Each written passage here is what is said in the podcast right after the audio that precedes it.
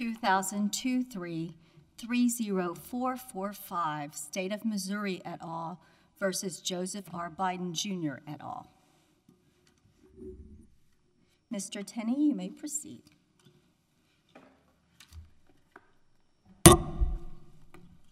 Thank you, and may it please the court.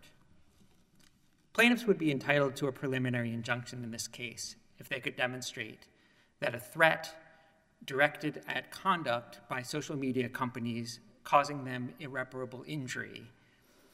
Uh, they have not made any such showing despite months of discovery. The district court nonetheless entered a preliminary injunction, and that was erroneous for several reasons. The district court exceeded the bounds of a concrete case or controversy under Article 3 and impugned government, government discussion of issues of public concern. The court's injunction cannot be reconciled with principles of equity and cannot be reconciled with the requirements of Rule 65 of specificity. To give just a few examples, plaintiffs have urged, for example, that if there were a natural disaster and there were untrue statements circulating on social media, media that were damaging to the public interest, the government would be powerless under the injunction to discourage social media companies from further disseminating those incorrect statements. To take another example, plaintiffs urge that if, in the course of a law enforcement investigation, a government official were to conclude that it was likely, although not certain, that posts on social media were part of a criminal conspiracy, for example, regarding human trafficking, that the government official would be powerless to bring those posts to the social media company's attention. These are just some examples. So you do not believe that either of those are covered by the exception or exclusion specifically contained in the, in, in the injunction? Well, Those examples would not be covered by either, by any of the exclusions? that, that goes to the Rule 65 problem, Your, Hon- Your Honor. We, we don't know whether they are. The plaintiffs have argued that they're not. So, at best, that. Where have they done that? That- That said your hypos would not be covered? Um, I believe in the stay opposition, and I think also in their brief. Um, I mean, they say that what the government can't do is discourage, you know, the, the posting on social media. I mean, the, the exceptions are very unclear. And, you know, the, the carve, the, the carve out for permissible public government speech, plaintiffs have argued in their brief and in their, in their response brief, covers only things that aren't otherwise covered by the injunction. They don't think that carve out does anything at all. Um, we specifically raised the question of whether it was uncertain. They say the district court said that if it was uncertain, then the government can't go after it.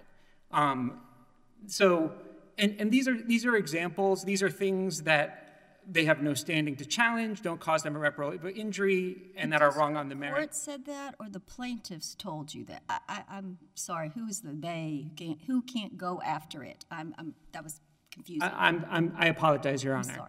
The, the plaintiffs, citing the district court's opinion, have, apo- have said that they construe the injunction to mean that if it is uncertain whether conduct is criminal, then it is not covered by the exemption. Now, frankly, I'm not sure whether that's true or not. We, our argument in this court is that the injunction is, is too vague under Rule 65, so I'm not going to tell you that it is or it isn't. That's part of the problem. But the fact that the plaintiffs say that it is illustrates both the vagueness concern and the overbreadth concern. And, and the way those two interact. Now, the problem here, just to be clear, is not just overbreadth and vagueness.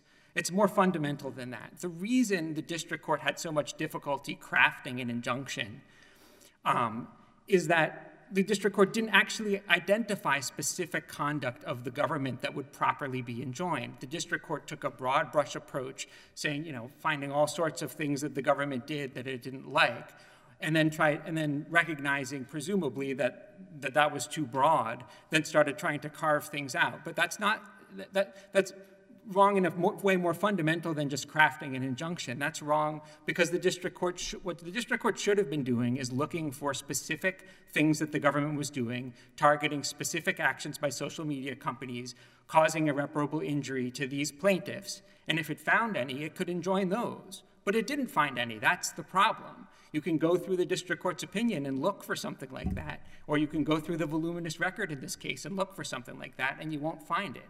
And that is the fundamental problem here with this injunction. So, is it your position that the district court could enter an appropriate injunction here if this has just not been crafted well? No, Your Honor. Precisely the opposite. My point is that if the district court were to attempt to craft an appropriate injunction, it would have to find some conduct that was properly enjoined, conduct that both irreparably threatened to irreparably harm the plaintiffs and was violated the Constitution. So and if the if the government, I mean, by the government, I mean high-level officials at various agencies and in the administration, were um, asking social media people in a coercive manner, so um, to to sent to to propagate certain things that the government knew were untrue, and to de-amplify certain things that it knew were was true, or didn't know for sure one way or the other, but didn't fit its message. Would that be able to be enjoined? Like we think of the there's a lot of COVID uh, information in this record about COVID, for example? Um, if I understood the question correctly, one of the premises of the question was that the government was doing it in a coercive manner. And I think if, if the government was doing something like that in a coercive manner, then that could be the subject of a proper injunction. The problem is that what you would have to do is say, here is what the government is doing that's coercive, and I'm enjoining that. How do, you, how do you define coercive? Um, I mean, coercive, I mean, I, I don't think there's too much disagreement on this point. That coercive is where a reasonable person would construe it to be backed by a threat of government action against the party if it didn't comply. I mean, that's sort of how the district court described it. The district court went on to talk about significant encouragement, and we have major disagreements with the district court there.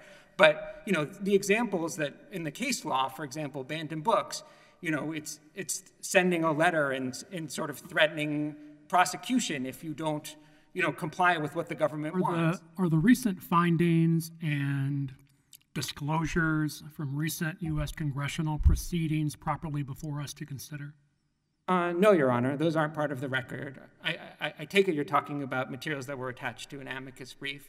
Um, those are not part of the record, weren't before the district court. Um, you know, weren't, are, there's been no effort to enter those into the record in this case. Um, so we can't take judicial notice of findings by Congress? I mean, you could take judicial. Or particular committees of Congress? Are we allowed to take judicial notice of that? You could take judicial notice that a committee of Congress has made a finding, if they've made a finding, that the fact that, of the fact of the finding. You can't take judicial notice that everything in the finding is necessarily true and binding on the court, and it certainly wouldn't justify the injunction that the district court issued in this case. I mean, I, for, I, my answer to your question, which was about whether they're properly before the court, is that they're not. And I, I, I would love to stop there, but if the court is interested, I'm happy to discuss the materials in there. I don't think they changed the, even if they were properly before the court, I don't think they changed the picture very much. I mean, what they're talking about, as I understand it, um, mostly relates to, to um, I mean, the first part of it was about COVID, of the amicus brief and the attached materials. Um, you know, it's not clear that that's ongoing. The district court didn't seem to, seem to think it was and thought the government was going to keep going on other subjects. So there's that problem. But then, even on its face, the, the kind of pressure that's being discussed there, and this has been discussed in a number of cases in the Ninth Circuit in Kennedy versus Warren and O'Handley, and um, in the DC Circuit in a series of cases culminating in Penthouse, which was discussed in our brief. The sort of pressure that we're talking about is, you know, relates to, you know, the, the, the, government is generically going to be angry. The government might make public statements against somebody. If you look at those materials, they reflect a back and forth. Facebook sometimes is willing to do what the government wants and sometimes isn't. Um, Facebook refers to pressure from the administration and the press, administration and others. These are all, the, I mean, the fundamental First Amendment point, I think that the district court misunderstood here is that when the government when the president or representatives of the president or federal agencies come out and say things, they say, here's what we think is true, and here's what we think is not true, or here's what we think is a good course of conduct, and here's what we think is a not good course of conduct. Yes, that might influence people. People might want to get on the president's good side, or people might want just find it. You persuasive. say, Uh, the way you say it is very, you know, we're going to sit down and have a meeting or we'll pass out some document. But what appears to be in the record are these irate f- messages uh, from time to time from high ranking government officials that say, you didn't do this yet. And, and that's my um, toning down the language. Uh, you didn't do this yet. Why haven't you done this yet? And so it's like jump and how high. Um, so there's some examples like that in the record. So it's not like we think this would be a good public policy and we want to explain to you why that would be a good policy. They have seems to be some very close working relationship that they're having these. This isn't being done fast enough. You know, like it's a supervisor complaining about a worker. Do you have any comment on that? I have several comments on that, Your Honor. Um, I, I'd like to comment both directly on the, on the materials that you're talking about and also about their Which are in the record. This is not the extra record. No, I, I understand. I understand. I, I'm sorry to interrupt. I I'm understand. sorry. Go ahead. I understand what you're saying. I, I'm talking about the record too, and I also want to talk. I also want to put them in the context of this case. So I hope I have an opportunity to do both. Please do. Both, both talking directly, there was a back and forth. Sometimes it was more friendly. Sometimes people got more testy. Um, there, there were circumstances in which um, the everyone saw eye to eye. There were circumstances in which they disagreed. Um, you know, you wouldn't if you were if you were saying we're going to do this, you know, if you don't do this, we're going to impose some penalty, some government regulation or sanction on you. That's not the way you would go about it. You wouldn't say I'm really mad. You would just say do this or else, and the or else would be clear. There's no indication in this record of what the or else is. What are they going to do? And then the other point I would You have to always have the or else at the same time if you have a long going ongoing relationship if you're having this really long relationship can't the district court find and make a finding of you know a factual finding that this is enough um, because you know you think about and i'm certainly not equating the federal government to this but this is an analogy certainly a probably an inapt analogy so if you'll excuse me. Like if somebody is in the you know in these movies that we see with the mob or something they don't say and spell out things but they have these ongoing relationships and they never actually say go do this uh, or else you're going to have this consequence but everybody just knows because they have and i'm certainly not equating the federal government with anybody in illegal organized crime but i just is there are certain relationships that people know things without always saying the or else and that are familiar enough. Your, Your Honor, our position is not that the government has to say the or else explicitly. That's not our position, and that's not true. Everybody agrees on that. But ha- it has to be there in the background, and nobody has identified what the or else is, with two exceptions that I want to discuss. One is amendments to Section 230 of the Communications Decency Act, and the other is some, some reference to antitrust law. Now, the idea that you know, if you don't do exactly what this White House staffer says about this particular thing, the president is unilaterally going to amend Section 230 or amend the antitrust laws is far-fetched. And, and it is not permissible for the district court to make a factual finding that that's the case. Um, and the other point that I would, two other points I would make, which more in putting it in context, the, the things that they describe as the most harsh and irate are not about conduct that causes any injury to these plaintiffs. They're about the president's own Instagram account. They're about efforts to obtain information from Facebook. I, I, I would, the plaintiffs have not raised a circumstance where they said, you know, you know, you know, here's, you know, where, they, where that, that sort of tone or anger was used in connection with the, the things that are actually before the court in this case. The other thing I would like to add, just in terms of putting it in context, if the district court, you know, we think the district court was wrong at, to enter any injunction for some of the reasons that I've specified. But if the district court thought there are a few things that happened here, you'd still have to figure out what they were, and we don't think there were any. But there are the few things that happened here that went over the line, then it would have to say, don't cross that line anymore and would have to come up with some, it would have to say both, we think this is specific conduct, I can identify with specificity, it's creating ongoing irreparable harm, and I'm going to tell you, you can't do this anymore. Mr. Tenny, um, your briefs, really from page one, they focus intensely, they focus intently on government's ability to make statements to the public. At the podium today, you've mentioned you know, government, government may want to come out and publicly say this or that. But I'm struck by the fact that this case involves government's private communications with social media companies, and it seems perfectly fine, um, in my view, for government to call out um, publicly someone for posting or for publishing something that government believes is false or believes is dangerous. I think that passes First Amendment muster with flying colors, but here you have government in secret, in private, out of the public eye, relying on, as Judge Elrod described, fairly unsubtle kind of strong arming and veiled or not so veiled threats. That's a really nice social media platform you got there. It'd be a shame if something happened to it. Any response to that? Yeah, yes, two responses. First, I, I'm I'm glad to hear, although I obviously won't try to hold you to it, the first part of what you said. The district court enjoined a lot of things that you just described as complying with the First Amendment by flying colors. Um, and so, at a minimum, that that would be, you know, off that that part of the injunction under the premises of your question, which again I'm not going to try to hold you to, that would be off the table. So you think government public speech is enjoined here? Is that what you're saying? Because if it is, that's important for us to know. Well, the Is that the premise of the question? And- And I want you to answer his question, I'm just trying to, but what, what, what's the part that you think is good in his question that Yeah, you think? I mean, the district court said permissible public government speech was, on matters of public concern, was exempt. I, I have no idea what that means. The inclusion of the word permissible seems to make it impossible for us to figure it out. The plaintiffs have identified some public speech that they think is enjoined.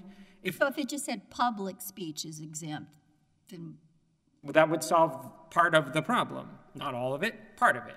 okay, I'm sorry, go ahead. and- um, So if I could turn, you know, I mean, that is not what it says. It says permissible. So, and the plaintiff's view is permissible, that is that that exception literally does nothing. So I just want to put that out there. Then as to the rest of it, um, I, I, mean, there was, there were sort of several things baked into your question. Um, you know, there's, there's sort of whether it's private and whether it's coercive, those aren't the same thing. You know, there, I'll give you an example of private communications that it would be surprising to me if they were enjoined. Um, the, the CISA switchboarding efforts, where state and local governments, including the, the plaintiff states, would report things to CISA that they think are, are inaccurate election information, and CISA would pass those along to the social media companies. It, it would, I, I don't see any basis for saying that violates the First Amendment. Um, if the CDC, if Facebook, Facebook comes to the CDC and says, we're trying to figure out whether these posts are true, can you give us scientific information that would bear on that question? It would surprise me if the only way CDC would respond would be publicly rather than privately. Well, isn't it true though that that time and again that what government at first may label misinformation or disinformation or malinformation, always with great fervor and certitude and indignation, is sometimes, lo and behold, vindicated as true information. Ideas that were labeled false are later proven true. Um, you know, if, if that happens, that doesn't change the fact that if social media companies are making determinations, whether we like it or not, they're making determinations about what to include on their platforms and what algorithms to use to make some of it more prominent and less prominent. And the and the social media companies have decided, and there's there's basically no evidence in the record that that this decision was coerced by anybody. They decided that they wanted, in some circumstances, to have those decisions be informed by government experts' views about what was true or false or what was harmful or not harmful. That doesn't mean they were turning over the reins to the government. They were asking the government for information. And now, as Your Honor says, maybe sometimes the government is wrong. And What if maybe the- it's lying? Does it matter if it's wrong or lying between the two? Like if the government knows secretly that certain things do have health consequences or don't have health consequences, but doesn't want that to be the message, and just hypothetically, and so then says the opposite um, to the social media with the idea to propagate that message. I, I mean, that's a Would very. that be, does that matter, whether they're lying or wrong d- between the two, or not really? That's a very different claim than a claim that it's coercive, that they're somehow, you know, taking over the will of the social media company. Isn't that a claim in this case? Am I wrong? I thought, and I'm not, I'm not opining on what the truth of the matter is. Please don't misunderstand me. But I thought the claim in the case is, for example, and I think the part of the that Great Barrington Declaration is part of this case. Is that right? Yeah, that and that these scientists were not saying the wrong thing and the uh, the scientists at the government the allegation is knew that they weren't saying the wrong thing but that they wanted to suppress that because it wouldn't be good for their other scientific message. I am not agreeing with that or disagreeing with that that but that's one of the allegations and we're going to give you more time because we haven't even talked about standing yet. Okay, thank you, Your Honor. Um, with respect to the Great Barrington Declaration, I mean, what the district court said, and, and I'm not sure whether the plaintiffs are saying that it was lying. I, I'm not aware of evidence in the record that it was. I, I, the thing, the place where deception came to the fore most prominently was with regard to the FBI, which I'll get to in a second. But with regard to, respect to the Great Barrington Declaration, what the district court said was that the government orchestrated what it called a takedown of the Great Barrington Declaration. Now, what the email that it was quoting actually said was a published takedown of its premises, which is entirely different. And what the government and what the district court said was not the government was lying and that's why this is a problem. What the district court said was the problem is the government's motivation in making public statements disagreeing. I mean, this is this is at the heart of what of what your colleague referred to earlier. Um, this is where the government made public statements saying, you know, we disagree with you know, some of the statements in here. We don't think this is good policy. And the district court said that's unconstitutional. Now, that just, I mean, that just cannot be right. And then when you get to the FBI, which is where the deception theme came in, the thing that was allegedly deceptive was the FBI's refusal to comment on a pending FBI investigation. That's it.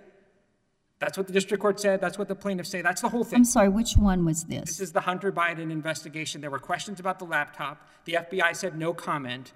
In the record, it's clear the reason the FBI said no comment was that the fact of that investigation was not public, and the FBI doesn't comment on public investigations. Is it in the record? And, and I'm honestly, I don't know, so please correct, it- that, that they said, oh, you need to be very careful of these foreign sources in the same conversations to try to dissuade any, any follow-up on that when allegedly there's a claim that they knew about that? Is that in this record or is that in the, in the publicly available information that's in the world today that should not be considered? I'm not sure what the same conversation you're referring to is. With the social media people. The, the record reflects that um, the, the FBI generally expressed concerns about a type of investigation. I mean, not, not, I'm sorry, a type of conduct called hack and leak, where you would, you know, obtain illic- illicitly materials and, and then leak them. Um, the record also reflects that the social media companies um, were independently already concerned about that, at least in the view of the FBI witness. And so that, you know, the possibility of such a thing was discussed. The record reflects that In the context of that laptop specifically, since you mentioned it, um, I, I'm, I want to be careful about saying in the context of. There is testimony, there was public testimony in the record that someone had heard rumors that it had to do with Hunter Biden, and then so a subsequent clarification by the same person that those rumors did not come from the FBI. Um, and so I just want to, I, I mean, at the end of the day, what the district court said and what this court is reviewing is that they warned of hack and leak operations, which is something I would submit that the government can do. This is a threat, you know, to our national, to you know, potential foreign influence in in American elections. And the FBI can say, we're worried that these sorts of things are going to happen. We think they've happened before. So I, you know, the court can disagree and say that that's unconstitutional if, if it's not done publicly. I, I would strongly urge the court not to do so. We're, we're going to give each side five more minutes so we could just go through standing really quickly. You have made a lot of standing arguments that there was the lack of standing. Um, are there posts made by state officials that were allegedly censored in this manner? I, I get that you think it was not coercive, but assuming our spot that part, are there government official posts from state governments? And if so, does that why doesn't that provide standing for the state officials? Um, okay, were, I believe there were three that the states identified, one of which I think there was even some dispute about whether it was really a state official. But um, there were three that they identified. Um, yeah, I, you know, you, you, I appreciate that you set aside the point that, that there's, there's a dispute about whether that's really traceable to the government.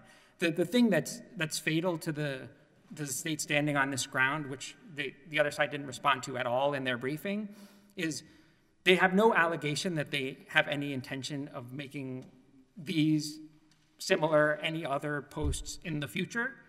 And so they would have to show, in order to have standing, that they have a future injury, ongoing injury attributable to government conduct. So who's, so you're saying this federal government is not going to censor, not going to suggest that a state government post be removed ever? Or you're saying state government people are never going to make po, I, I, I don't understand what's not going to happen in the future. They're- it's their burden to establish standing, and they would need to say, we intend to make posts, you know, Well, don't all state government people make posts all the time constantly, just like federal government people? And, you know, that's what they do? Your Honor, if, if your point is that it should have been easy to make this allegation, I'm not sure why it helps them, but, but it's also relevant on what subjects they would make the posts, and the court would have to evaluate whether it is more than speculative that those posts would in fact be subject to both content moderation and content moderation that is based on conduct from the federal that, that is based on conduct from the federal government that's being challenged here, and without even an allegation, here's what we plan to post on in the future. Here's why we think the government, we, th- we think it's going to be subject to content moderation, and here's why we think the government's conduct in this case that we're challenging is the thing that would cause it to be subject to content moderation.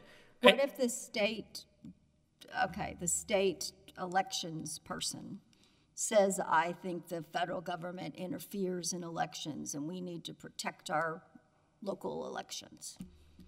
Would that be a post that could be interfered with? Uh, Your Honor, I, I- I don't, I mean, that goes to the substance of what the social media companies' policies are going to be in the future. I mean, for standing purposes, I mean, I, I, I appreciate this colloquy because it highlights the problem. Like, the way standing is evaluated is that people come forward with declarations and they say, here's what I want to do, here's why I'm going to have an injury in the future, and then a court evaluates whether they think that it's actually true that they'll have an injury in the future. And so to, say, well, we're not going to bother with the part where we say, here's what we want to do in the future, that, that's just fatal to their standing on this ground. It's just, there's, I mean, this is, you know, like, they didn't say that they were going to make these COVID posts about child vaccines in the future? Is that the problem? Because isn't that one of the topics um, about, wasn't it a state official about children's vaccines from Louisiana?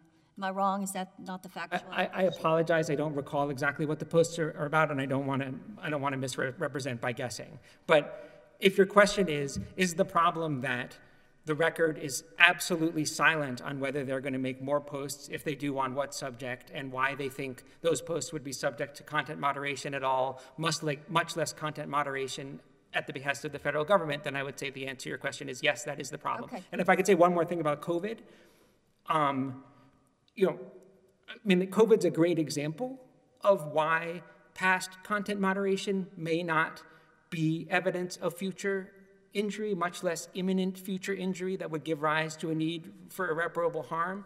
A lot has changed in the world of COVID, both in terms of the social media platform's own policies. Twitter has, uh, has stopped enforcing its COVID misinformation policy entirely without any retribution by the federal government. But, but and the federal government's you know, efforts with regard to COVID have changed with the end of the public health emergency, and there's information in the record that the district court seemed to credit that some of the efforts that the federal government was engaged in with regard to COVID were no longer ongoing. And that would be relevant. If the state said, all we're going to post about is COVID, then you would have to say, okay, does the fact that the federal government's doing less of this, that Twitter's not doing it at all, does any of that matter for standing? And, but we haven't even gotten that far. Okay. You're talking about the future, let's talk about the present. Will you acknowledge that the government is still in regular contact with the social media platforms about moderating their alleged misinformation? Will you acknowledge that that is still going on? I would acknowledge that there is still some contact. Whether the nature of it is identical to what has happened in the past is, is not, you know, I, I wouldn't say that, but, but I, we're not arguing that the government has entirely stopped communicating with social medias on this company, on this, on this point, no. And now that, you know, I- And that's we, because a stay is in effect? Is that why? Oh, I mean, I mean, I mean, that's part of it. Also, to the extent that we're doing things that were covered by the exemptions, that would have been okay too. But the stay makes it easy. So you are still, in- not you personally, but the federal government is still continuing its day-to-day involvement. Is that right? I'm not sure what day-to-day involvement is. We're not arguing that this case is moot. I mean, this is another problem with the district court's analysis. The district court's analysis of irreparable harm kept talking about voluntary cessation and whether it's moot and whether they still have standing. That's not our argument. We're not saying all of this is over and nothing's happening anymore. But the point is, to show irreparable injury, you have to say, here's what's going to happen imminently in the future. Here's why it's likely, not just non-speculative, that it's going to happen. And then you have to make your showing with evidence. And I mean, that, that's just one of the many problems here. I, I, I'm over even my extended time. I'm happy to keep talking if there are more questions. Thank you. You have saved time for rebuttal, so we appreciate it. Thank you, Your Honor.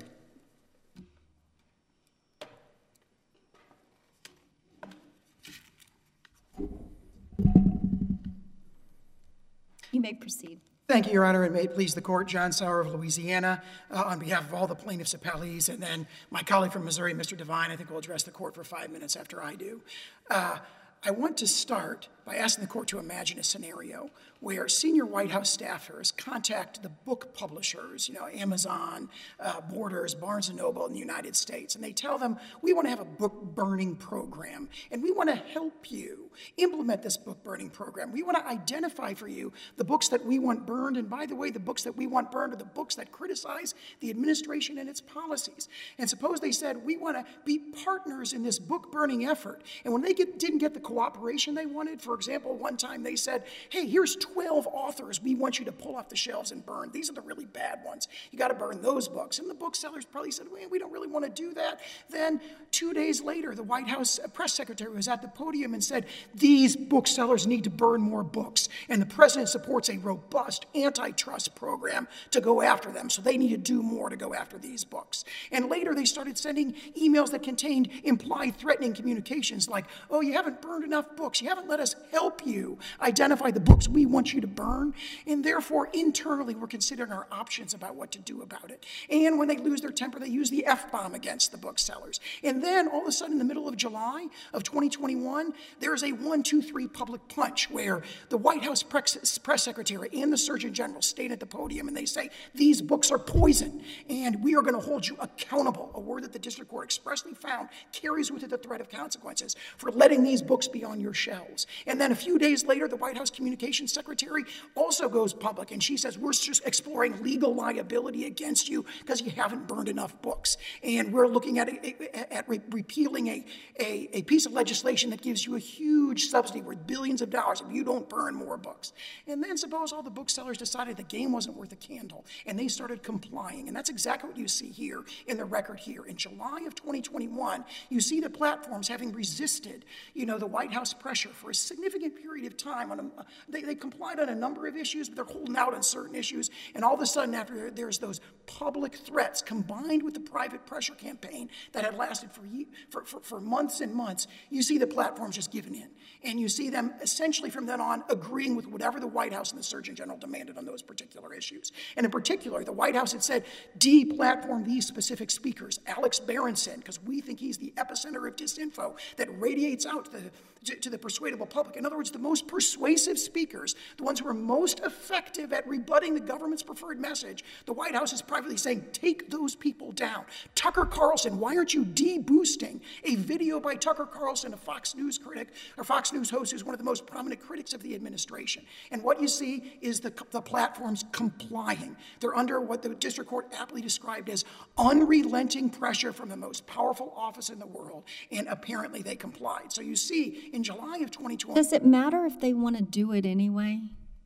It does not legally, but in fact, there's a factual finding that they did not want to do this anyway. So, on both, that, that argument has a legal answer and a factual answer. Under Peterson against City of Green, Greenville, the Supreme Court expressly said if the private party would have done it anyway, but the state action is violating First Amendment rights, that's enough. And Backpage, Judge Posner said exactly the same thing in Backpage. He said even if the threat turns out to be empty, or they would have done it anyway, or they would have folded their tent, that's still a violation of the First Amendment. But actually, here you have a well grounded factual finding from the district court who said they wouldn't have done this anyway. And you see this in their emails. Like Facebook in May 2nd of 2021 is like, we're not going to take down the disinformation dozen. They haven't violated our policies. Two, three days later, you have the White House press secretary at the podium threatening them with a robust antitrust program, which Mark Zuckerberg has publicly stated is an existential threat to our company, right? And in the very next sentence, he says, take down the misinformation.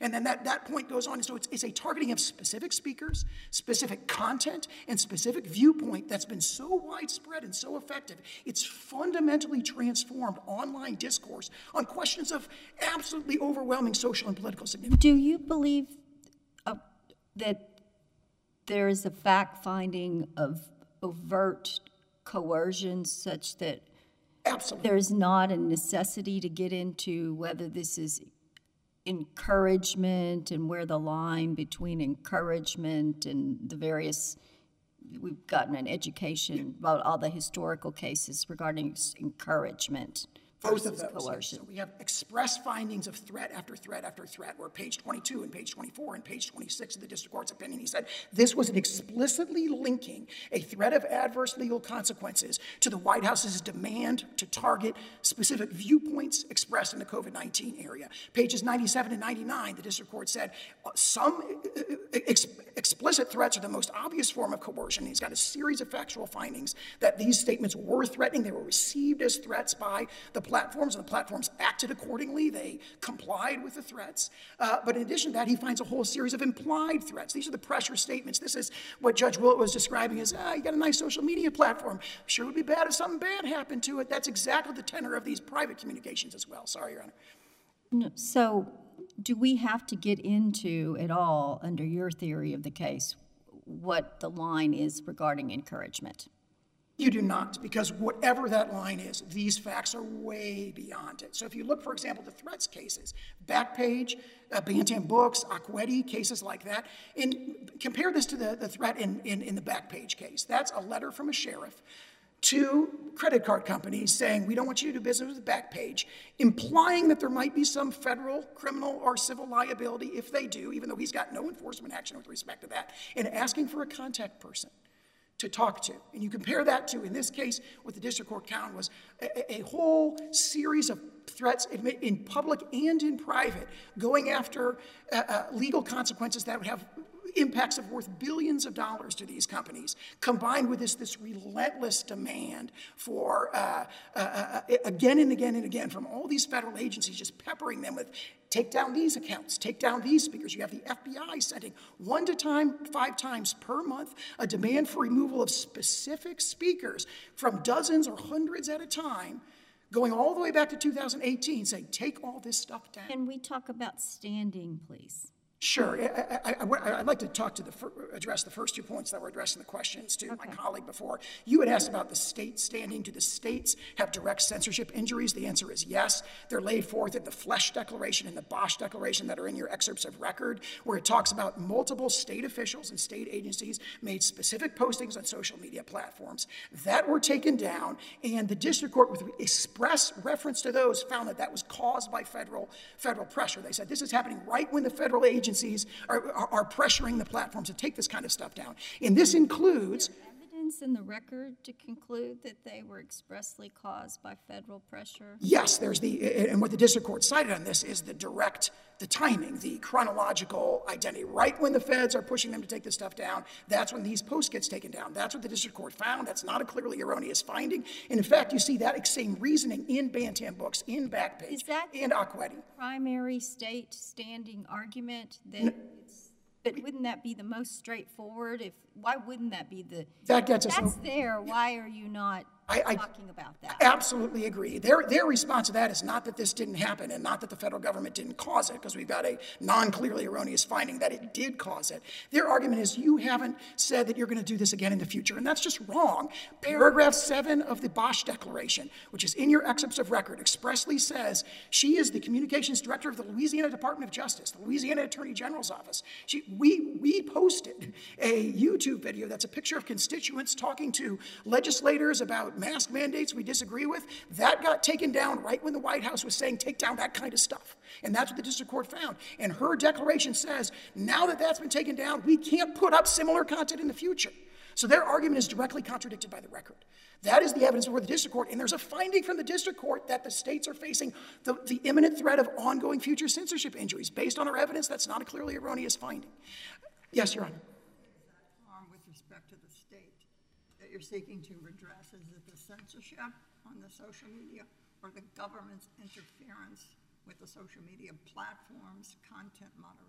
I would say it's the, yeah, the governmental interference has caused the censorship. So this is we there are no platforms that are defendants in this case. We haven't challenged what the platforms are able to do independently. Our argument is when the platforms make decisions, it has to be relieved from the boot of federal pressure and federal coercion that we see going back to 2017 in this case, including threats, secret meetings to Judge Willett's point, secret meetings starting in 2017 where the FBI is brokering meetings and coordinating with senior congressional staffers who were flying out to Silicon Valley. this is all in the testimony of Elvis Chan, secretly meeting in Silicon Valley with the senior content moderation officers of these platforms, showing them adverse le- legislation. This is what we're going to pass unless you start censoring things. And Elvis Chan opined, having directly participated in that process, opined that the platform's ability, uh, our, our willingness to start cooperating in the demands for censorship of election related speech were directly caused by that pressure, intense pressure is what he calls it actually his master's thesis of all places. So we have direct findings of causation. The, the district court finds that on page 134 of its opinion, that that is what caused it. So we, that is what the states are challenging here. And the states' injuries are actually fourfold. There's the direct censorship injury. That alone clearly gets us past the, the Article 3 threshold. But also, we've alleged that we have a sovereign interest in knowing what our constituents think and feel about the great issues of our day. And the, Flesch and Bosch attest that we sit on our communications people sit on social media all day and follow what Missourians and Louisianans are saving. And that is saying on that, that's so important. We've got to be able to craft messages and know what policies we're adopting to be responsive to our citizens. We cited the Story case that radically reinforces that as a, as a state interest, uh, uh, where he says, like, going back to 1863, as everyone knows, going back to the Federalist number 56, where Madison said it, everyone knows state legislators have a sovereign interest in knowing what their constituents think and feel. And that's directly impacted. Government vis-a-vis the state federal government? Yes. So, in other words, the Louisiana Department of Justice and, and the Missouri Attorney General's office put in declarations saying our communications directors follow Missourians and Louisianans' speech about COVID, about elections, about all the topics that the federal government has interfered with here. They follow it closely on a daily basis, and it's imperative that we know what our constituents actually think and feel.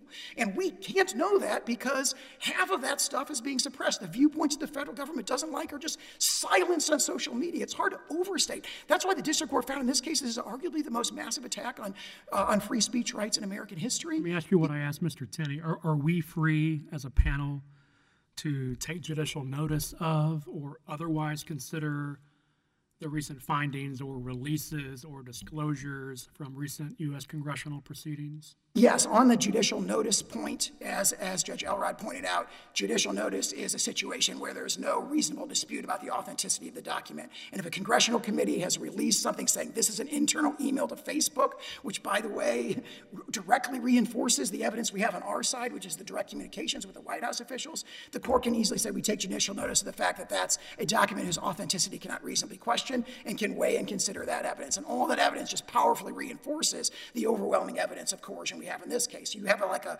really interesting snapshot into what Facebook's C-suite is saying. They're emailing Mark Zuckerberg and Sheryl Sandberg and saying things like, uh, uh, you know, why, why did we, uh, why were we taking down speech about the origins of COVID, the, the lab leak theory? And they're like, well, we shouldn't have done it, but we were under pressure from the administration. That's internal emails, or an internal email from Nick Clegg right after that July full court press of pressure and threats from the White House. Nick Clegg emails the internally and he says, you know, given the other fish to fry we have with the White House, I think we ought to de escalate here. So, exactly what you expect Facebook, that totally reinforces the district court's specific findings that these are all perceived as threats. And that's exactly what Backpage and Bantam Books and, and Okwedy and cases like that say. Well, we know this was threatening because look how they reacted. Okay, so we have two, two types, and you said there are four. There's direct censorship, which is the, gov- the government officials as a speaker. There's a sovereign interest as a listener, Yes, yes. which there's some, a lot of briefing on whether listeners can be, that that's good enough. But, and then what's the third and the fourth? Yeah, and it, it- just on that second point, was fascinating is Carol Crawford, the CDC witness, in her deposition volunteered that she agrees with that second interest. She said, Look, I want them to take down the misinformation, but I gotta know what was censored because otherwise the CDC has to craft messages that are response to them. So she echoes the very thing that we said in our declarations. The third one is a closely related interest, which is the states have a sovereign interest in having fair, free, and unbiased processes to petition the government. So one thing you see in the White House emails is the White House says we want you to crack down on groups and uh, Facebook groups and so forth.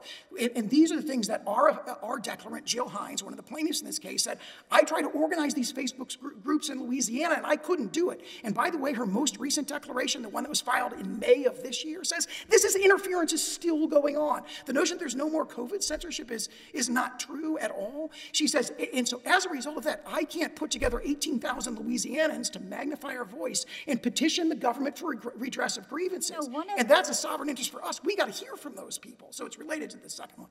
One of the amici, uh, the, the, I guess it's the Stanford amici that was unopposed in allowing that brief in, has um, says factually disagrees with all of that. We've got a yeah, we've got a footnote in our brief addressing that. Just absolutely dead wrong. Virtually every virtually every factual representation they make in that brief is directly contradicted by the evidence before the district court, which includes their own public report and their own statements. We quoted some of those in a lengthy footnote in our brief, and I would direct the court's attention to pages 70 to 75 and 80 to 86 of the district court's opinion, where he makes specific findings resulting in the conclusion that CISA and the election integrity partnership were, quote, were, were completely intertwined. Let me just run through some of the points of contact between the election integrity partnership. Well, I, I think we've got to get through these other four, Sure, yeah. uh, three and four yet. And then finally, we assert a quasi-sovereign interest against the federal government. They dispute that we can do that. Uh, the parties have briefed that, and actually, my colleague, Mr. Divine, is prepared to address that parents' So he's going to talk about Brackeen and whether. Exactly, it's yes. Good law, okay. Yes, yeah, yeah, and we, our position, of course, is Massachusetts against EPA has not been overruled. It's still good law. It directly addresses Four, what's four? That was number four, was that quasi-sovereign So interest. what So was this- three? The state's injuries are direct censorship injuries of our own speech interference with our ability to hear our constituents' voices on social media. Third, interference with our ability to have a fair and unbiased process for our people to organize and petition the government for grievances. Petition and fourth, those are all sovereign injuries. And then the fourth is the quasi sovereign injury to a substantial segment of our population. And I haven't even talked about the individual plaintiffs' injuries yet. The, only one plaintiff need have standing. The states, the individual plaintiffs alone have like obvious standing. There's a factual finding from the district court that plaintiff Jim Hoft is currently subject to an ongoing campaign by federal officials to target the content on his website, and that is corroborated by the affidavit that he put in in May of this year. Where he says, "Look at all the ongoing har- harassment I've been receiving." This notion that like COVID censorship is over is totally unsupportable. Two weeks ago, I gave a talk about this very case at NCLA, our co-counsel's office, criticizing federal government censorship. It was taken down the next day by YouTube. I was censored as a lawyer for attorney, the Louisiana Attorney General. Do not tell me that Louisiana doesn't face ongoing censorship injuries uh, as a result of federal uh, federal uh, federal interference. Uh, uh, and anyway, so but, but the plaintiffs also have a whole series of injuries. One, sorry, go ahead, Your Honor. Assuming arguendo, and this is just an arguendo question, that we decide that the individuals do have standing, but that the states don't, wouldn't that affect the scope of the injunctive relief? I was looking at this morning to address that question, and I don't see how, because the injunction is not framed as don't do anything with respect to the states. It just says don't do these things that take things down from social media. And the individual plaintiff's standing is broad enough to uh, address all of that, because among other things, one of the, se- the second interest they address is they say, look, we follow all these people, everyone that the federal officials targeted, the disinformation dozen, all the people listed in the Virality Project. Jill Hines has a declaration. She says, I follow 86 of these people on social media, targeted by every single one of these federal agencies. And the Supreme Court held very clearly in Virginia Board of Pharmacy that when you take down Tucker Carlson,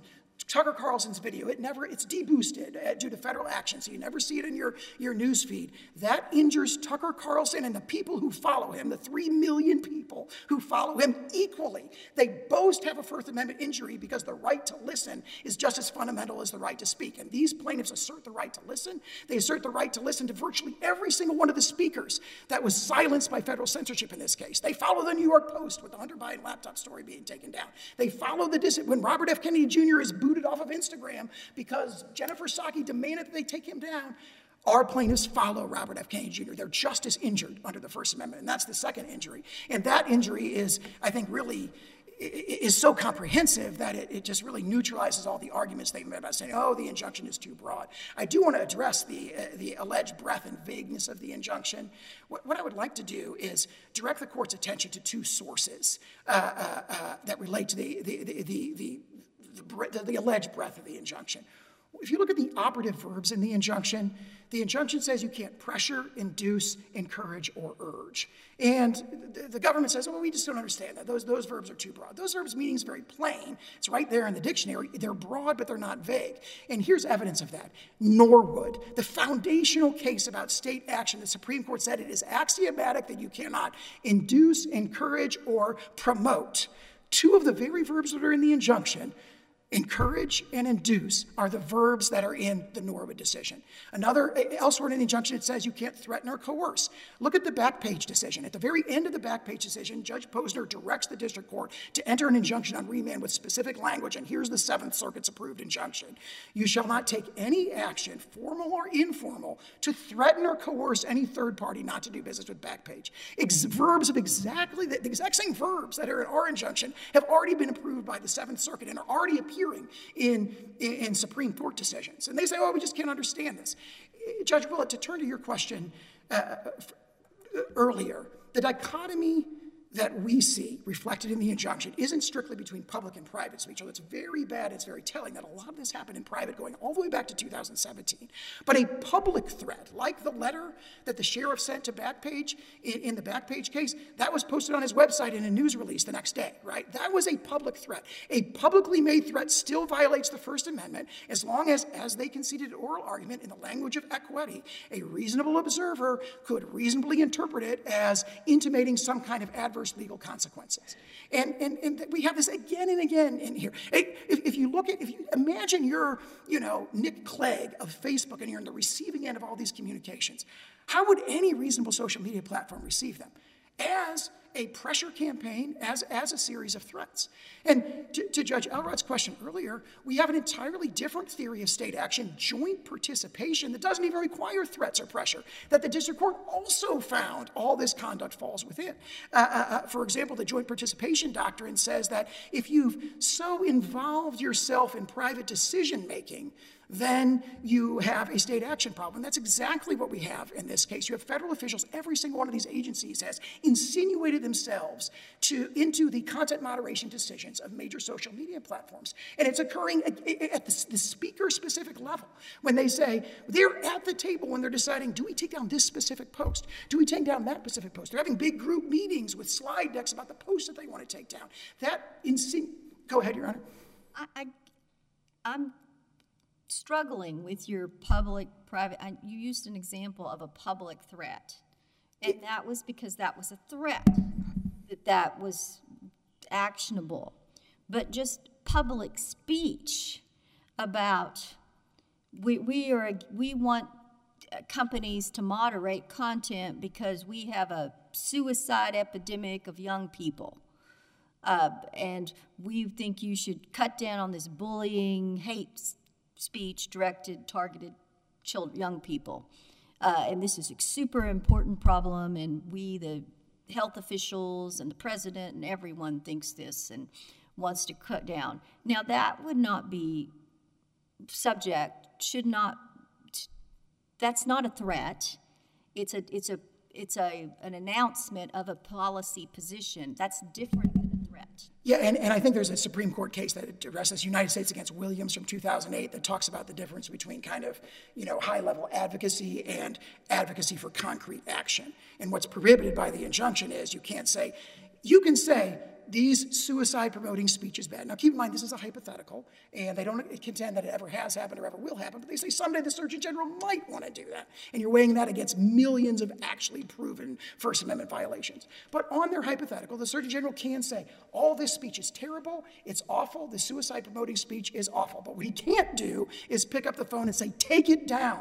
He cannot call the booksellers and say, burn these books because these are the bad books. He can get on TV and say, these are terrible books, no one should read them, they're awful. But he can't say, pull them off the shelves and burn them. And that's the dichotomy, right? And keep in mind that Threatening is only one of the things that's enjoined because the district court aptly found that, as the D.C. Circuit held in the uh, in the Philip Morris decision, that you got to look at what the, the, the, the injunction enjoins in the context of the case and with specific reference to the district court's factual findings. Here we've got 82 pages of factual findings. When the government says we're so puzzled we don't know what this injunction uh, requires, the same sort of argument was made in the Philip Morris case, where the injunction said don't engage in acts of racketeering with respect to the marketing and sale of cigarettes. And the cigarette company said, We don't understand that. What does that possibly mean? And the DC Circuit said, Go read the 4,088 findings of fact that flesh that out. And the same response is available to the government here. We've got 82 pages of specific factual findings that they largely ignore in their briefing in this case, uh, uh, and those flesh out the meaning of the injunction. But the dichotomy is between. Viewpoint it is does the injunction cover the two hypotheticals that Mr. Mr. Uh, Mr. Tenny began his argument with? Uh, the earthquake hypothetical, I think it's that same dichotomy. You can say this earthquake related speech that's disinformation is false, it's wrong. The government can say it's bad, but the government can't say social media platforms, you need to take it down. Just like the government can't stand at the podium and say, Barnes and Noble, you need to burn the bad books, burn the communist books, whatever it is. They can't say take down speech on the basis of content and viewpoint. And that's really the dichotomy that the First Amendment already imposes on the government. This isn't like a novel burden. The notion that federal officials should be publicly saying take down social media posts is a new thing. It's a brand new thing that has that basically started after the 2016 election. In our country, we don't have a history of federal officials publicly or privately demanding that books be burned in social media there platforms are, censor speech. As you know, there are different merits theories at play here. Uh, there's a coercion test, there's a joint action test. Um, the proper scope of the injunction might be different under one or the other. Um, on this record, on these facts, um, which do you think is most squarely appropriate? I believe they are very clearly, I believe they are all easily satisfied. But the district court's opinion does focus on the coercion and pressure. So he views those as related tests, right? There's a ton of coercion. And when he gets a significant encouragement, he says, if there was ever a case where significant encouragement applies, this is it. So even if, you know, you say, well, some of these statements were too fuzzy to turn out to be threats, we have explicit factual findings to the contrary again and again throughout the opinion. But even if that were determined, he's like, at least they're significantly encouraging it. They're bombarding them month after month after month. There's meeting after meeting after meeting. The FBI has been meeting with the, the senior content moderation officials of social media platforms on a monthly basis going back to 2018 or 2017. And in all these meetings, they're talking about here's what we want you to take down. Will you take this down? And in connection with that, they're sending them encrypted lists of all the stuff they want them to take down. CISA is engaging in this switchboarding. CISA sets up the election integrity partnership to do the mass surveillance that the government lacks the resources and lacks the legal authority to do, and has worked tightly arranged in it to engage in, you know, bombarding them with trying to throttle entire narratives that might have a million posts at a time. I'm sorry, Your Honor, I I thought you might have a question. Uh, in any event, so I would say they're, they're all applicable. The notion that this is, I mean, how can you have more joint participation when you have meetings where the federal officials and the content moderation officials are all sitting there talking together? You have the White House saying, we've got to be partners. We want you to be partners. And when the Facebook funding collapses, it says, we want to meet with you and understand what the White House expects of us going forward. That's coercion. That is significant encouragement, and that is also joint participation, joint action. It easily satisfies all of those. And because there's this long history of threats, coercion, and encouragement, the district court says, look, you can't tell them anymore to take down the content and the viewpoints that you don't like. We are, eh, eh, we are looking at a situation where the injunction is broad because the, the, misconduct is so broad, it's enormous. And this, again, is the Philip Morris decision. The, uh, uh, uh, uh the DC Circuit said that. They said, yeah, this is a really, really broad injunction, but you know what? We've got, you know, dozens of pages of factual findings showing that you engage in misconduct for years. Here, the district court has unrebutted factual findings of millions. That's the quote. Yes, Your Honor. The complaint doesn't even mention WhatsApp and TikTok and Snapchat, many other very popular social media platforms. Uh, but the injunction does include that. What is, how is that appropriate? The complaint talked about social media platforms generally. But and not if you look at the those specific ones, and the plaintiffs don't have accounts on, or it's not listed that they do. As we pointed out in the brief, we have accounts, the plaintiffs say they have accounts in about seven of those. There's a finding, for example, that the FBI is meeting with seven major platforms. The Election Integrity Partnership had nine major platforms that include TikTok, Reddit, Nextdoor. Injunction when the plaintiffs don't even have accounts on, for those, and they're not covered by the complaint. Is that overbroad?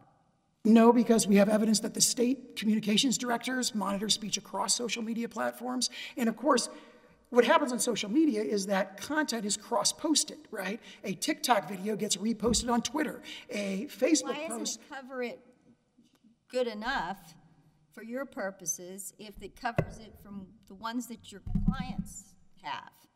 Well, I, my client's the state of Louisiana. And what the state of Louisiana says is we look at all of them, right? I mean, that's if you read the Bosch and Flesch Declaration, they say we're monitoring social media activity across these accounts.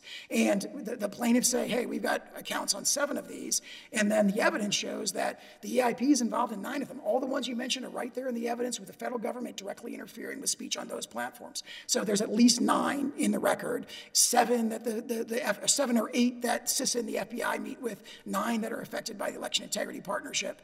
And so, and also keep in mind that the government makes a lot of threats that are addressed to platforms generically. It doesn't just say, hey, Facebook do this, it says platforms do this. I see my time has expired. I have a question. Um, was the activity of the FBI as egregious as the activity by the White House? They're different, and I believe they're both very egregious. The, why, the FBI engage in deception. So, with, for example, with respect to the Hunter Biden laptop story, uh, uh, they said, oh, all they did was to decline to comment a pending investigation. That's obviously not true. There's lengthy findings about this in the district court's opinion. He said they deliberately seeded the platforms with misleading information that a hack and dump operation is coming, a hack and dump operation is coming. There's rumors it's going to involve Hunter Biden, guys. And they, they say these are on the agenda of the emails that we have in Discovery or in the record saying the hack and dunk operation is coming. And then when the story, and, and they had the laptop in their possession, there's a finding to that effect, they knew that it wasn't Russian disinformation. And then having primed the, primed the platforms to expect it as a hack and dump operation when it actually hit, then they said, is this Russian disinformation? They said, no comment. No comment. The district court found that was a deliberately misleading course of deception. He also found that deception is just another form of coercion. So that was deception. And you see this also with respect to the Great Barrington Declaration explicit findings of providing, deliberately providing false information with the purpose of inducing them to silence and stifle Americans' free speech. That violates the First Amendment. Thank you. Thank you, Your Honor.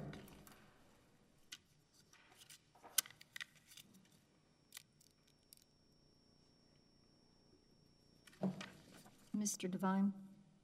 May it please the court, Joshua Divine, Solicitor General of Missouri. I want to focus just on state standing and dive a little bit deeper into some of the arguments that my colleague, Mr. Sauer, already, already previewed. Are you going to rely on the parens patriae, or you want to not focus on that one? I, I, don't think we need to rely on parens patriae. I, I, I want to make a couple points about that, but we have a million and a half different theories of standing where there isn't any circuit split, so I'd, I'd prefer the court to go with one of our other theories of standing. So you, that's not your strongest one, and you want to move on? exactly. Okay. So I, I, do want to leave the court today with two key points, um, and one of those will be a little bit about parens patriae. First, the federal government's actions have harmed the ability of the states to operate as sovereigns. And second, if we get into parens patriae, every single time that a state has asserted a quasi sovereign harm, every single time, the Supreme Court has allowed that case to proceed under a parens patriae theory. So, on the issue of sovereign harms, there, there, are sort of two sovereign harms here. My colleague Mr. Sauer addressed a number of them already with the state's own speech being taken down. There is a finding on page 138 of the court's opinion where the court says the court makes an express finding that this is likely to continue in the future for, for a lot of the reasons that the court has already said. Every official in every state is constantly posting on social media. This stuff gets taken down all the time. Other po- than the one affidavit and the one paragraph, is there anything else in the record to support that? I, I think the chronology of, like my, like my colleague Mr. Sauer said, the chronology here shows that this is related to all of the other suppression that the, uh, the federal government is responsible for. But again, we're, we're posting a lot of, we're posting public meetings in front of local county governments, things of that nature, where individuals are coming to speak. The individuals who are being censored over these matters. Are they still getting taken down? Um, I, I, th- I, think the most recent example is my colleague Mr. Sauer's takedown just a couple weeks ago. Now, th- there's a second aspect of sovereign harm as well. The Supreme Court has long recognized what James Madison said in Federalist 56 and what courts have said for centuries. Government cannot function unless individuals are able to freely speak in the public square. Here's what the Supreme Court said about this in 1949. The vitality of civil and political institutions depends on free discussion. It is only through free debate, free debate and free exchange of ideas that government remains responsive. So when the federal government blocks individuals like plaintiff Jill Hines from organizing, speaking to the community, speaking to the government, it deprives the states of the information we need to exercise our sovereign functions. That is more than enough. And, and, and I, I note also, it doesn't matter whether this is on Twitter or TikTok or anywhere else. All of these are part of the public square under the Packingham case from the Supreme Court in 2017. How is this theory of third party standing materially different than a parens patriae argument? So, in the parens patriae, Snapp, the Snapp decision at page 602 makes clear that the doctrine of parens patriae only applies for two kinds of harms a purely third party harm or a quasi sovereign harm. So, with respect to our sovereign harms, the entire doctrine just doesn't apply. We're not under parens patriae, we're under Kowalski instead. We're under First Amendment, third party standing, which the Supreme Court has said is, quote, quite forgiving. So, we don't need to have our own First Amendment rights. We just need to have an Article 3 injury that is related to somebody else's First Amendment right. And here, our injury flows from the First Amendment violations experienced by individuals. So now my colleague on the other side says, well, you can only assert this if there's an enforcement action against the plaintiff. And that's not true. Bantam Books expressly rejects that idea. So in Bantam Books, you have a New York company that is challenging a Rhode Island statute that is being enforced against a Rhode Island company. And the Supreme Court says, well, it doesn't really matter that this isn't being enforced against you, the plaintiff, because the First Amendment violation against the Rhode Island company is having an economic downstream Article 3 injury on you, the plaintiff. So you can exercise third party standing in the context of the First Amendment to sue over that. Your theories mean that, sorry, the states would have standing to sue the social media companies directly, even if the remedy might be a little different? I, I think um, I, I, think there, there, there, might be a situation where you can bring a, um, a, a, challenge under a federal statute where they're operating under color of law because of a joint participation theory. Obviously, we haven't done that here. Uh, I, I, think that would be a the, the, theories would be quite different in that in that kind of circumstance. Do um, quick follow up. Do each of your sort of theories of standing do they independently justify the injunction in its full A to Z scope, or do some theories only support certain aspects of the injunction? I, I, agree with my colleague, Mr. Sauer, that each of these individually supports the entire injunction. I think it's easiest, easiest and clearest to see with the states. Between the two states we have today, we have millions of people involved. Um, I, I don't see any way where you couldn't have this exact injunction, especially if you have state standing. Um, I understand. I see my time has expired. I'm happy to answer some questions about you parents' said especially if we have state standing. What if you don't have state standing, despite your points today? I, I, agree with my colleague, Mr. Sauer, that there's nothing in the injunction that is pertained to the states specifically, especially given how much each of these individuals are following dozens, hundreds, thousands of other so it's based upon their followership. What is the best case that says a following is a is, a, is good enough for an injunction in this type of First Amendment. Well, the, the, Virginia Board of Pharmacy case expressly recognizes this, is this ability to, um, this, this First Amendment right to listen, to receive information. Now, now the other side says, well, it depends on what the, on, on what the targeted audience is. And here, well, the targeted audience is, is, is anybody on social media who wants to follow this. So, I mean, th- th- we're, we're in a totally different area than we would have been 20 years ago, 30 years ago before social media, because social media has just broadened dramatically the kinds of audiences. Um, I'm, I'm happy to answer a couple questions on parens patriae if the court desires. Well, I said you keep bringing it up. Um, Massachusetts v. EPA, is, is it even a parens patriae case? You know, we were just talking about Brackeen, and that is definitely a parens patriae decision. But is Massachusetts v. EPA a parens patriae case? It certainly does still exist. Um, it, it, it is, and it's not even the first, it's the second. The first is Nebraska against Wyoming from 1995, where Wyoming brings a cross claim, a counterclaim against the federal government. And on page 20 of that opinion, the Supreme Court expressly says, well, they're bringing a quasi sovereign interest here, so we will allow this to proceed. Massachusetts against EPA, same thing. Like, like we do here, Massachusetts asserted a number of different injuries. One was a quasi sovereign injury. But yeah, the mostly it's the injury to the state from the, the environmental harm.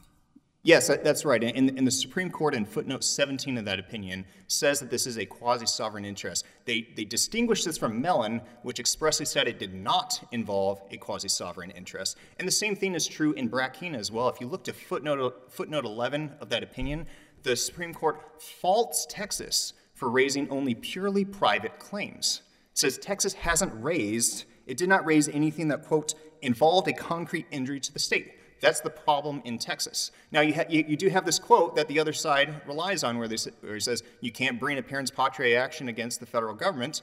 And, and, of course, we pointed out that in Snapp and Kentucky against Biden, there are two different kinds of parens patriae actions.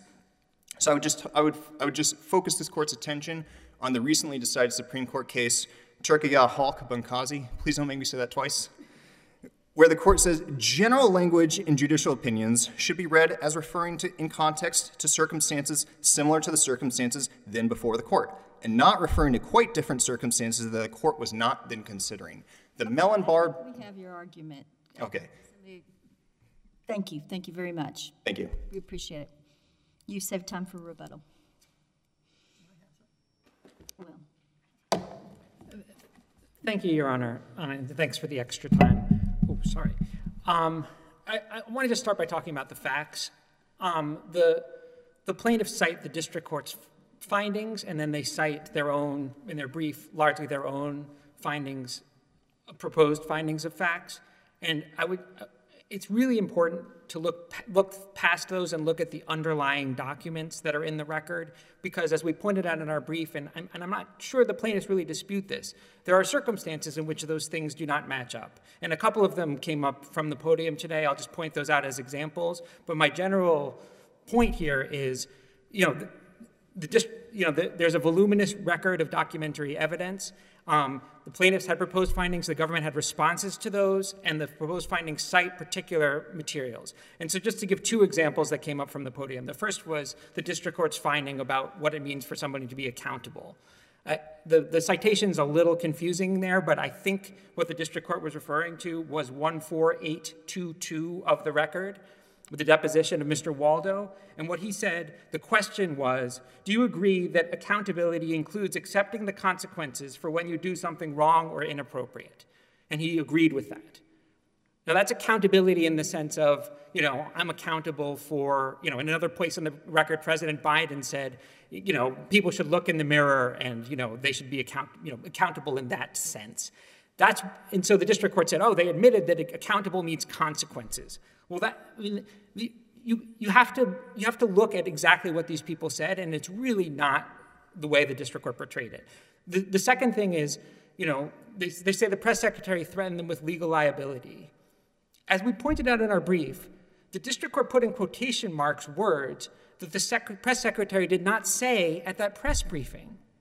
You have to look at the actual press briefing. You can't just say, oh, they're doing all of these threats, you know, they're threatening people with legal liability. Look at what she said. And what she said is just, you know, there was a mention, a litany of policy proposals, you know, more privacy protections, robust antitrust, you know, they, they talk about reforms to Section 230. These are the sorts of things a press secretary has to be talking about. The other mention of antitrust, as we discussed in our reply brief, was in response to a question about oligarchies. And she said, we don't, you know, we support reforms in antitrust law. These are not threats. The idea that you would say, those statements by the press secretary meant that if you don't follow specific directions from the White House about taking down particular posts, we are going to change the antitrust laws and change Section 230. If the district court made a factual finding like that, it's clearly erroneous. I'm not sure the court actually did, but if it did, that's clearly erroneous. That is not supported. What about what about the president's own comments that social media platforms are quote killing people unquote? No threat in that statement, but powerful nonetheless. Correct. It may be a powerful statement. And so the legal question then would be is it proper for a district court to say the president can't make powerful statements trying to persuade the public about what people should or should not do? The president if, isn't subject to this injunction, is he? I thought he was specifically that's, included. That's correct. But so, you know, if the press secretary had said that about the president's views, you know, that would be subject to it. And it's extraordinary to say if the president's view is that certain conduct of disseminating information is harming the public safety of the United States of America, that the, that the press secretary cannot express that view. If it's backed by a threat, if it says, and if, and if you don't do what we want, then this will happen to you, that's different.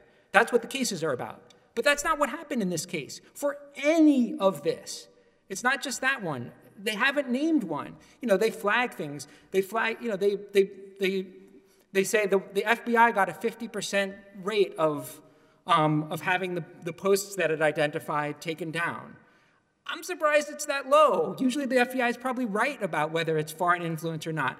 The social media companies, the, the idea that the social company, media companies felt like they had to bend to the FBI's will um, when half the time they didn't, I mean, this is just, this, this doesn't support any of these theories. I'd like to just point out the chronological point we made in our brief. Twitter and the other social media companies adopted policies in 2020 about COVID misinformation. They say this is attributable either to a White House pressure campaign that began in 2021, which is obviously not true. We didn't go in a time machine. Or they say it's attributable to congressional pressure from before then, which is not part of this case. You can't sue the federal, the executive branch and say members of Congress put too much pressure on social media companies. That's their whole theory of coercion. The whole thing falls apart on the facts. Now, just a couple, just a couple points about what happened in the district court, and I see my time is running out. They, said you don't have to get into social significant encouragement. I, I think I heard him say that. For some agencies, all the district found was significant encouragement, not coercion.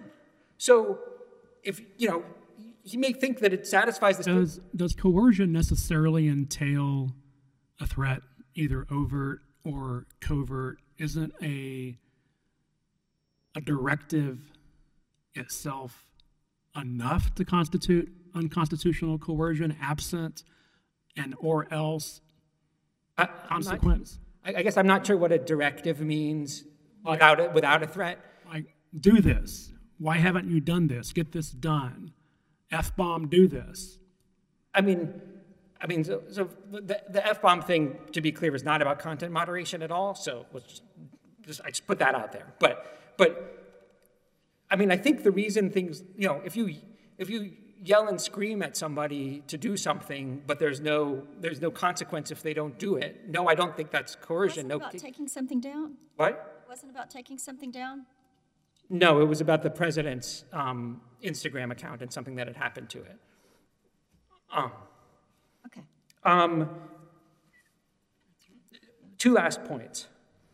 Um, about what, hap- one about what happened in the district court. The, the question about whether you can take judicial notice is only part of the question. I mean, the other thing is, these materials were not, even, maybe the district court could have taken judicial notice. We would probably dispute that. But these materials were not before the district court. They're not a basis for upholding the district court's conclusion. You know, this is, I mean, if the plaintiffs had come in with a new declaration on appeal, that might be admissible evidence, but that doesn't mean this court could consider it in this appeal. So that, that should just be out. And on a related topic, in terms of what was in the district court, on listener standing, the district court didn't adopt listener standing. Oh, I see my time is up. If I could wrap up very quickly. Um, and all the district court said on the subject in the context of class certification was it didn't think the plaintiffs had established, um, you know, that they were harmed by things that happened to other people. And that just ties into the point that standing is not dispensed in gross. You have to find for each claim as to each defendant, each thing you're trying to enjoin that it's going to harm these individual plaintiffs. Thank you, Your Honor. We request that the preliminary injunction be- reversed. I just wanted to close by reminding the court, if the court is disinclined to do that, I would just remind the court that we have asked that the court extend the stay for at least 10 days in case the Solicitor General wishes to pursue Supreme Court review. Thank you. We have your argument. We appreciate all the arguments here today. Uh, The court will stand adjourned pursuant to the usual order.